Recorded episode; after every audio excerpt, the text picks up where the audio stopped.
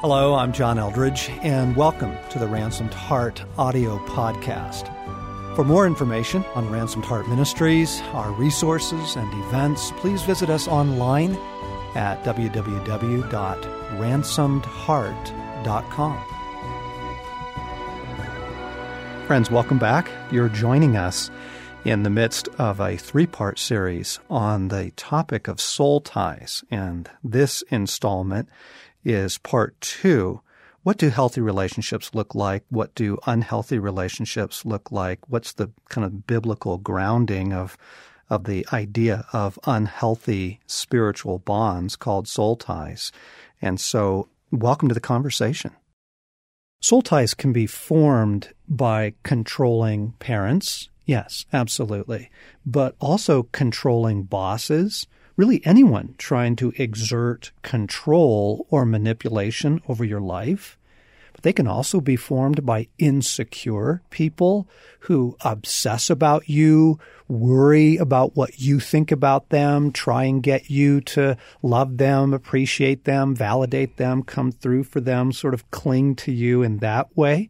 In fact, have you had the experience where you find yourself thinking about someone and suddenly the phone rings. Oh, all the time. And it's them. And it's them. You go, what do you know? Yes, gang. Do you understand what's going on there? The reason you were thinking about them is they were thinking about you. And then they called you, right? And you began to experience their presence before the phone ever rang, right? Suddenly you find yourself thinking about them. Or another way is when you're obsessing about them mm-hmm. right? And you're having conversations with them and they're not in the room, right? Come on, you've all done this. Oh, that's when I'm my most brilliant when they're not actually there. right? Yes. In the car. Right. Thinking of what you'll say to I them. I should have said. Thinking of what you should have said. Okay. Another example would be someone that you were once in relationship with.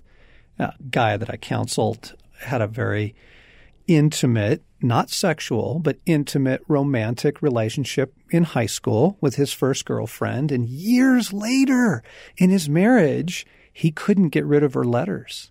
Mm, he couldn't yeah. let go. There was still some part of him that was literally back in that other relationship. Knit together. They were knit together, mm. right? And it was only once he severed that old bond really severed it, that he was finally able to move with freedom into a wholehearted relationship with his with his wife, mm-hmm. with his mm-hmm. new relationship. Yeah. I had the opportunity to to get to know and spend some time with just this wonderful woman, just so in love with God, went through a painful, unjust divorce and lost so much in the in the process, her home, her children's respect and her role and place in the church. And it just seems so unfair and unjust and wrong and such a violation.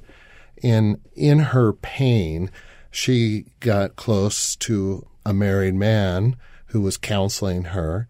And wouldn't you know, it turns into an affair mm. that quickly was stopped. It didn't go any farther. But that affair that she had just ruined her in terms of she couldn't shake this guy. Some of the words he said, some of the compliments he gave her, he had no intention of any relationship. This was just kind of an immoral passing of two lonely, hurt people. But she was crippled by this man, what she had done, the sin, the shame, and then feeling all kinds of things from him, even though it was a a one night stand per se. Even years later? This was for two years. Wow. And as you're describing soul ties, John, there's some bridge established that not only did they have a physical relationship, but she got his warfare, his brokenness, his cynicism, mm. all of that. And it wasn't until in the course of time that she really saw that was bigger than an affair. It was this covenant she made, this attachment, this connecting, that she had to break it. But I've actually seen that, probably as you have and Stasi as well, with a lot of folks who just sexually have some outside of the bounds relationship. Mm-hmm. Yeah, Scripture is very clear that sexual bonds can create these unholy ties. Again, the word that Paul uses for uniting there is the same word he uses for us uniting ourselves to Christ. So, yes, and yet not only in sexual ways. Right. We've been describing them within family systems, parents having soul ties with their adult children, unable to release them, or the children unable to release their parents. Mm-hmm. The gentleman that became the surrogate husband that I was describing earlier, part of that was his inability to trust his mom to God, you know, and coming through for her in, in unholy ways. And part of this can get confusing because of the command to honor your father and your mother. And so we can tend to think that we need to honor them, which means we need to stay in every and any kind of unhealthy relationship versus leaving and cleaving. You know, it just can get a little confusing. We think we're honoring them by allowing them access to our lives and control when that's not love. It's not love because you do have both commands. You have mm-hmm. honor your father and mother. You also have leave, Right. leave, Yeah. and cleave as well. I'll get into that in a moment when we talk about the cross of Christ.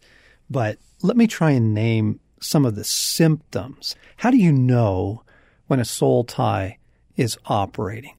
Again, every human being has the capacity to bond, but sometimes that capacity for bonding you know, gets attached in relationships where it should not be. Just as we can worship things we're not supposed to worship, just as we can love things we're not supposed to love, Right.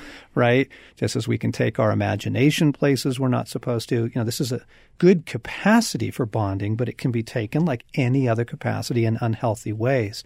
How do you know? Like, what are the symptoms when you think a soul tie is operating? Uh, I'll tell you, a first clue for me is an obsessive thinking.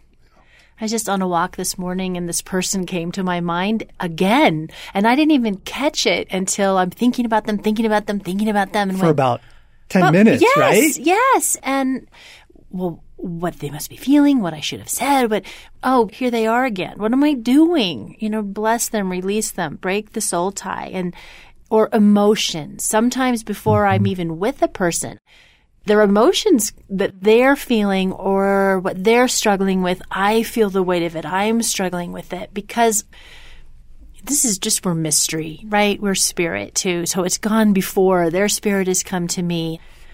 This past Christmas, I was in a really great place. I was happy, holiday-ish, festive, on my way, gonna go to the post office, mail some packages. I'm ahead of schedule. Everything's going great.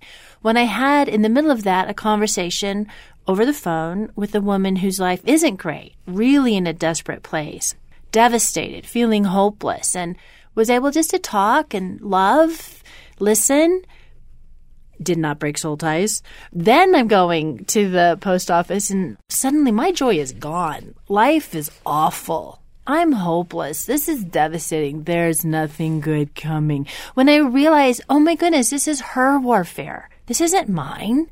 These are her emotions. These aren't mine. So to be able then to recognize it, make every effort to have only the bond of peace, sever the soul tie, and then I'm back. I'm happy again. I remember that. I mean, it was like night and day. You were happy. Suddenly, this dark cloud came over you. You were desolate, discouraged. Who cares about life? You know, all of that. Mm-hmm. And then you get back to your car, pray about it, you know, bring the cross of Christ between you and this dear gal, and you're back. Joy is back. Christmas is back. It was so dramatic. The presence of feelings that weren't yours previously, Right. obsessive thinking about people, Yeah. certainly the presence or the transfer of their warfare to you. Mm-hmm. Boy, Stasi, you nailed it on a couple. I'd say the same thing. It seems to me that almost any meaningful relationship inevitably you have to battle with soul ties. I just oh, think this of is true.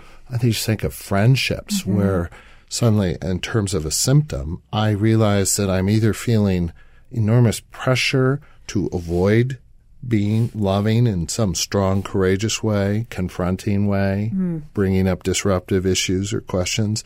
I'm pulling back from that. Or I feel the pressure to come through, to rescue, to make their world, their life a little bit better. So you know, friendships, I'm just aware are, are a key place, kind of fertile ground for that. Mm-hmm. With the feelings, I just totally agree. One of the symptoms I have is simply I'm just not free. There's something in me that's drying up. And I may not be able to name it or see that it's a particular person, but one of my categories in prayer, daily prayer, and just my prayers is Lord, I break all soul ties. Have I made any? And uh-huh. I'm amazed at, you know, an encounter, 10 minute conversation in a parking lot or with someone I saw that day or spent an hour on the phone with mm-hmm. pops up. So the symptom for me is a sense of just drying up, feeling consumed and dissipated is one for me. Mm-hmm. Again, gang, just think of it in terms of capacities. Think of how people are with money. You know, money is a good gift. The scripture does not look at money as evil. Scriptures are filled with that to be blessed of the Lord is a good thing, and that it helps you be generous. And it says a generous man will himself be blessed, and all of that. But people can obsess about money. They can worry about money. If they get money, they cling to it and don't let it go. You see what I'm talking yeah. about? Same dynamic here with relationship. You just imagine yourself. We are broken people on our way to restoration, but filled with a world of broken people, surrounded by very broken people all around us. And everyone has this capacity for bonding, but my goodness, they don't know how to use it in holy ways. And so these soul mm. ties are getting formed, right, in the context of a very broken world. Um, continuing on with some symptoms, I think that one, Craig, about you don't feel free of them, mm-hmm. that's a really big one. And that obviously ties into the obsessive thinking or that ties into worry, compulsion, inability to distance yourself. You know, just that sense of, I don't feel free in this relationship mm-hmm. to either move away or bring certain things up that would be a very good indication. And again, we mentioned that other one about, you know, waking up in the night or driving in your car and finding that you're having conversations with someone. Right. It's never a good idea to talk with someone who's not in the room. Right. Exactly. It's not, gang. Yeah. It's not. And one of the ways that soul ties actually came onto our radar is in praying for other people. Mm-hmm. I mentioned at the top of this recording that the whole concept of soul ties could fit very well in a series on relationships. It could fit very well in a series on inner healing, and it could fit very well in a series on warfare because that's where we discovered it was mm-hmm. as people came to us for prayer and you know we would begin to kind of focus on the presence of God and kind of awaken our spiritual gifting, kind of tune in to the spiritual world around us, not only did we become aware of perhaps a demon that was present in the room that needed to be dealt with, but we became aware of, wow, your father is here. And they would immediately look at us with wide eyes and go, Oh my gosh, I just had a huge fight with my father on my way over here on the phone. He's such a controlling man. He's so angry with me. I feel so disappointing to him. And whoa, whoa, whoa, whoa, whoa. Okay. We're not dealing with a foul spirit. Mm-hmm. This is a mm-hmm. different thing. We're actually dealing with a human being. And there is an unhealthy bond here, right? So, or in inner healing sessions, we would, you know, try and be praying with people through just the healing of memories. And they would be unable to get past a certain memory, unable to get past a certain event. And what we would mm. discover is, oh, back then, there was a soul tie that was formed that has never been broken. Next time, we will wrap up our series on soul ties in terms of addressing the issues of okay, how do you break unhealthy bonds? What's the role of the cross of Christ in our life in relationships? So do join us for that. And as I mentioned at the end of our first episode, you can find the entire series, the whole 50 minute conversation, on our website for free at ransomedheart.com.